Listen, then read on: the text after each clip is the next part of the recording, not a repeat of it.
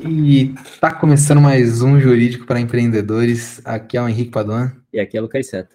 Mais uma episódio, mais uma noite, mais um dia, mais uma tarde, não sei quando você vai estar escutando isso.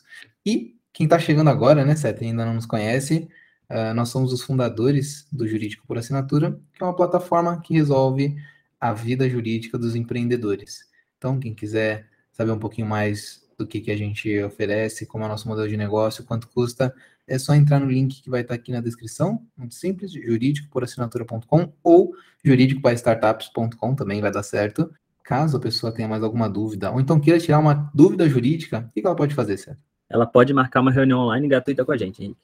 É, já está na boca do povo, né? Não se fala em outra coisa. E, enfim, é só entrar no site que o Henrique comentou, no jurídicoporassinatura.com, e lá vai ter um botãozinho para agenda, logo, logo quando você entra, né? Não tem muita firula, não. Quando você entra, já tem lá o botão, você escolhe o melhor dia e horário para você, e aí bate um papo com a gente, sem compromisso, sem precisar pagar nada, não vai chegar um boleto depois no seu e-mail cobrando aquela reunião, não. É só um espaço ali para a gente bater um papo, tirar eventualmente alguma dúvida que você tenha, e aí pode ser uma dúvida jurídica ou não, enfim, se quiser entender melhor o modelo, é um espaço super aberto para você marcar aí e bater um papo com a gente. Boa, boa. É, e antes da gente falar do nosso assunto de hoje, Seta, hum. só marcar aqui uma boa notícia para quem acompanha o vídeo por assinatura no dia da gravação desse podcast, mas quando você for Fomos ouvir... comprados pela Magalu? Não. Não, ainda não. Não. Mas nós somos aprovados no ciclo de inovativa, uh, programa de aceleração. Quem não conhece, joga aí no Google, inovativa. E foi um, uma notícia bem bacana, né, Seta? Pensar que há algum tempo atrás, em um programa de inovação, estavam dizendo que o jurídico por assinatura podia ser comparado a uma padaria e agora a gente foi aprovado é, e com, acho que uma boa pontuação, isso não vem ao caso, mas uh, acho que é um bom sinal de que talvez a gente esteja num, num, caminho bacana aí na construção desse negócio. Só compartilhar isso com quem nos ouve aí é, semanalmente. Uh, eu acho que vai ser uma experiência bacana para a gente como empreendedor. Bom demais. E quem não conhece Inovativa tá errado, né, Henrique? É. Mentira, mas assim, eu acho que no geral o pessoal conhece Inovativa, vale a pena conhecer. É, e ser comparado a uma padaria, Henrique, pode soar como um, uma ofensa, mas eu tomo como um elogio, né? Então, assim, existem poucos lugares melhores do que uma padaria, se você parar pensar, né? Boa. Um bom café, um bom pãozinho, um bolo do dia ali, né? Pô, qual será o bolo do dia? Fubá goiabada, laranja, né? Cenoura com chocolate, não sei, qualquer um deles me agrada, então... É, se é para ser comparado com uma padaria, eu vou, vou pensar no lado positivo, porque tá aí um bom ambiente para se estar, uma belíssima padaria. Boa. Jurídico por assinatura. Assando pãezinhos desde 2020. Isso aí. É, e hoje a gente vai falar do que, Seta? Hoje a gente vai falar de Nova Simples de novo. Né? A gente dedicou um episódio quase como um. A gente inaugurou o podcast tutorial. Basicamente, a gente fez um tutorial em podcast de como você se cadastra em Nova Simples, como você tira seu CNPJ. Então, se você ainda não ouviu, vai lá no nosso feed, foi um dos nossos últimos episódios. E a gente explicou de maneira bem simples e clara como você pode tirar seu CNPJ no Inova Simples. E se você não sabe o que é Nova Simples, a gente tem episódios dedicados somente a isso. Então, vale a pena ouvir também. E seguindo essa trilha, hoje a gente vai falar um pouquinho sobre a tributação da Nova Simples. O que, acontece? Beleza, tirei meu CNPJ e agora? Eu tenho que pagar tributo? Se sim, é quando? Mensalmente? Eu tenho que pagar uma guia, várias? O que, que eu faço? Preciso de um contador ou não? E é isso. Vamos falar um pouquinho sobre isso, então. Boa, bora lá, então.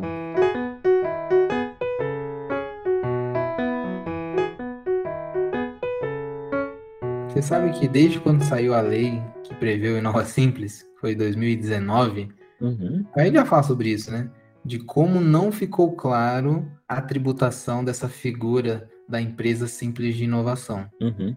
Né? Exatamente. Uh, e aí saíram, tem até um perguntas frequentes lá no site de Nova Simples, né? Uh, uhum. Tem uma resolução que também não fala nada sobre isso, mas vale a gente pensar algumas coisas e algumas possibilidades para os empreendedores, até para a gente não ter, evitar, que é o nosso nossa finalidade sempre aqui, evitar problemas jurídicos, problemas com a receita lá na frente, né? Como uh, qual seria o, o, caminho mais adequado ali, tendo em vista os dispositivos legais, para ser tributado de maneira adequada como uma empresa simples de inovação. Uhum. Quando a gente fala de empresa simples de inovação, inova simples, muita gente compara como o MEI das startups, né? E o MEI, ele é muito claro. Você se inscreve no MEI, você ganha seu CNPJ, ganha é bom, né? Como se fosse um grande presente. é, para alguns pode ser, para outros não. Mas vamos lá. É, então você tem o seu CNPJ e como é que você é tributado? Você recebe uma guia todo mês com um valor determinado e você tem que pagar. Beleza, eu sei que eu estou em dia com as minhas obrigações fiscais e eu sigo adiante. né? E no caso do Inova Simples, ele até menciona o limite do MEI, que é um limite de faturamento anual de 81 mil reais, como uma base ali, né, Henrique? E dá para a gente tirar algumas lições disso, né?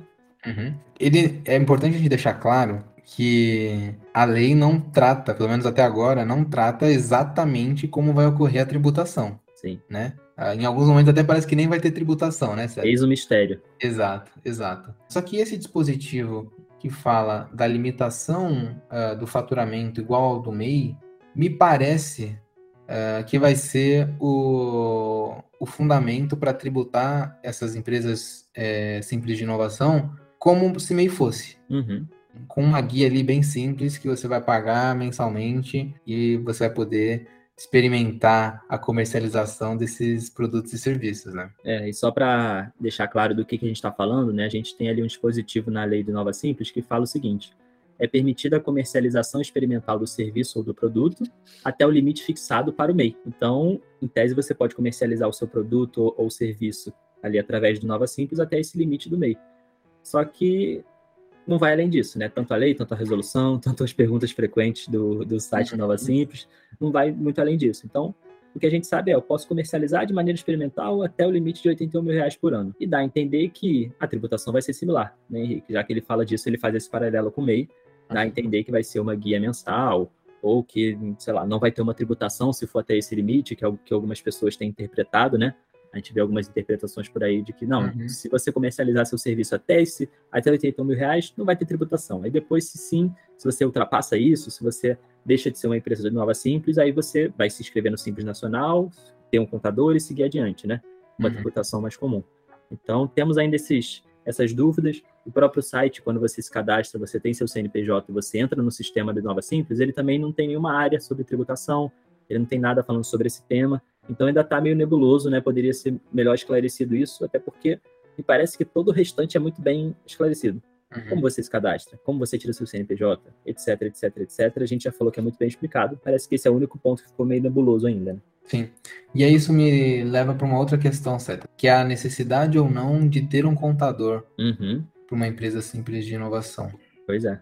Exatamente. Quando a gente faz o cadastro no Inova Simples, por exemplo, ele pergunta se você já tem um contador ou não. E se você diz que não, você pode seguir adiante normalmente, né? Depois você uhum. pode até editar essa informação e falar, beleza, agora eu tenho um contador. E aí, né? Será que precisa ou não, Henrique? Por exemplo, um MEI não necessariamente precisa de um contador. Ele paga Exato. mensalmente a guia dele. Se ele quiser ter, beleza. Se ele não quiser, normalmente até não tem, né? Uhum. Ele só tem um sisteminha que ajuda a ter as contas em dia e etc, né? E parece que Nova Simples vai seguir por um caminho similar, né?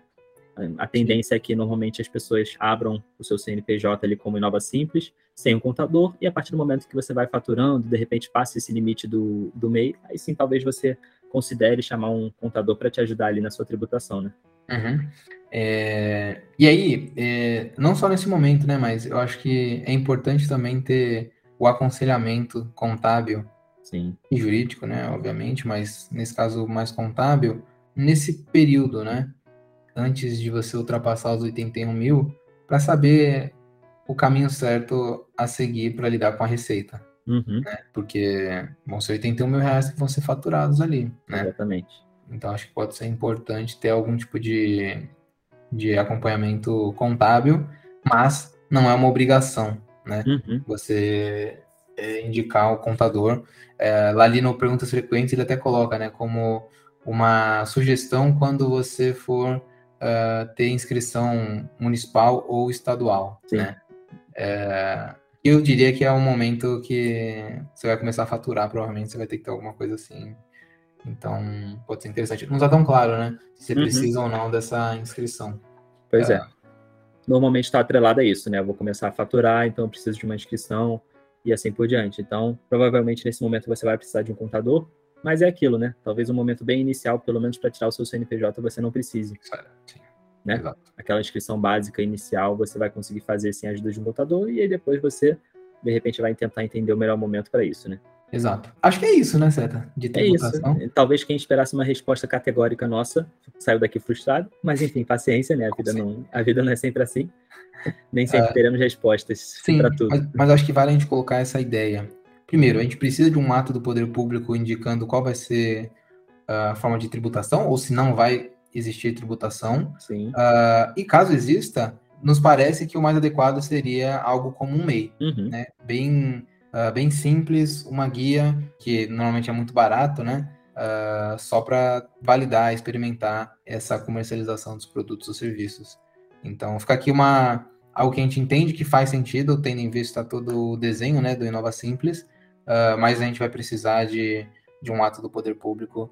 Uh, e quando a gente tiver esse ato, a gente volta aqui e fala uhum. para todo mundo que ficou resolvido. Isso aí, pensando no, em toda a experiência do usuário que o Inova Simples traz, Uhum. Poderia ter uma forma bem simples ali, tem espaço, né, para aquele quase aquele portal do cliente que eles Exato. têm lá quando você se cadastra no Nova Simples, uma área de tributação você consegue visualizar facilmente o que foi pago, o que precisa ser pago, quanto custa, ou até uma trilhazinha de, ó, você está alcançando o faturamento de 81 mil, uhum. em breve procure um contador, sei lá, qualquer coisa assim vai ser muito interessante para o empreendedor, vai ser fácil de entender que, olha, eu tenho uma trilha aqui, tem uma trilha que é eu pago essa guia até eu alcançar o faturamento de 81 mil, passou disso eu me transformo em uma limitada, será? E passo a ser tributado pelo Simples? Enfim, não sei. Mas de alguma forma mostrar essa trilha para o empreendedor acho que vai facilitar muito para o empreendedor entender como ele está sendo tributado e para você querer facilitar a vida do empreendedor, porque eu, acho, eu tenho certeza que se você uhum. coloca uma trilha dessa, é muito mais fácil dele pagar os tributos dele corretamente em dia do que se você não coloca, né? Total. É, claro, que tirando exceções, mas assim, no geral eu vejo que os empreendedores querem realmente entender o quanto eles vão pagar, o quanto vai ser necessário ali para o negócio dele. Mas enfim, então acho que essas, esses dois pontos seriam ótimos de ver no futuro, né? E se acontecer, saibam que você ouviu primeiro aqui. Provavelmente o poder público está ouvindo aqui os direitos para empreendedores, tirando lições né, para as melhorias no Inova Simples. Né? Uhum. Anota aí, galera do, do Ministério da Economia, fiquem ligados. É, é isso. É, então é isso, Seta. Agora é chegada aquela hora fantástica, aquela alegria, as pessoas clamam uhum. semanalmente. Qual que é a sua indicação da semana? Cara, tem uma boa pergunta. Deixa eu ver aqui. Três anos gravando esse podcast. E ele não aprende.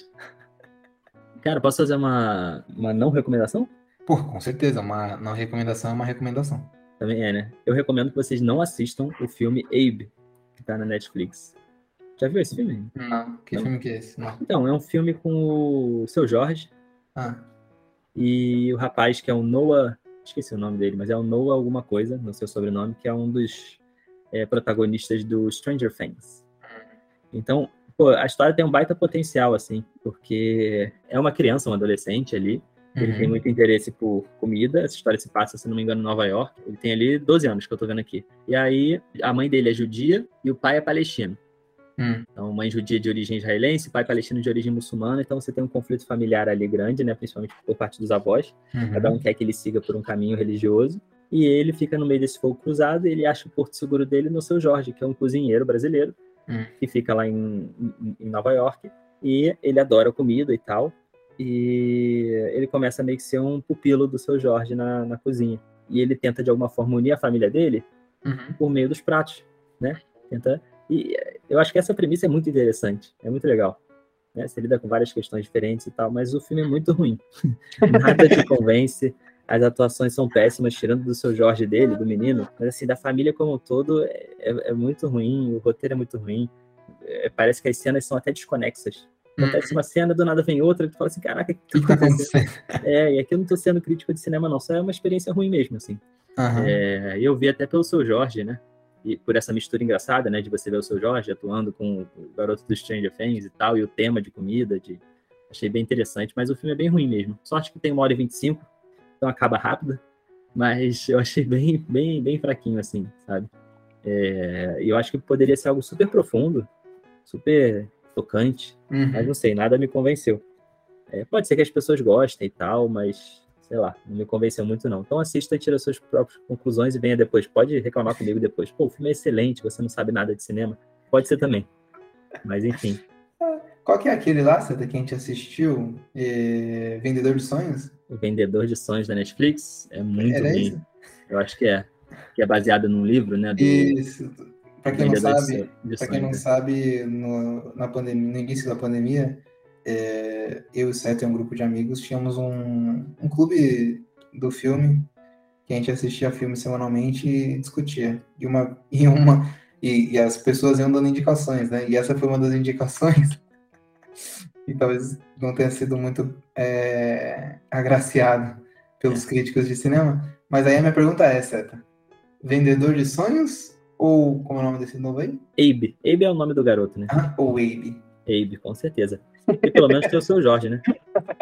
E o vendedor de sonhos, não. Então, aí ele já ganha fácil, né? Uhum. É, mas é isso aí, cara. Fica a minha não recomendação. Boa não recomendação. Assista e tire suas conclusões. Boa não recomendação. E aí, Henrique, você tem alguma não recomendação?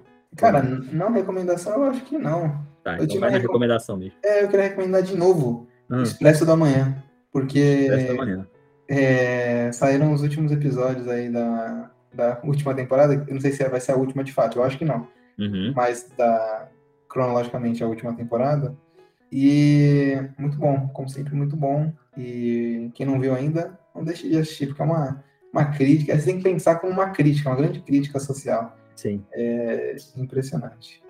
Ah, e eu já queria deixar outra recomendação, porque eu lembrei agora, senão eu vou esquecer. Hum. O, o livro do Ciro Gomes. Boa.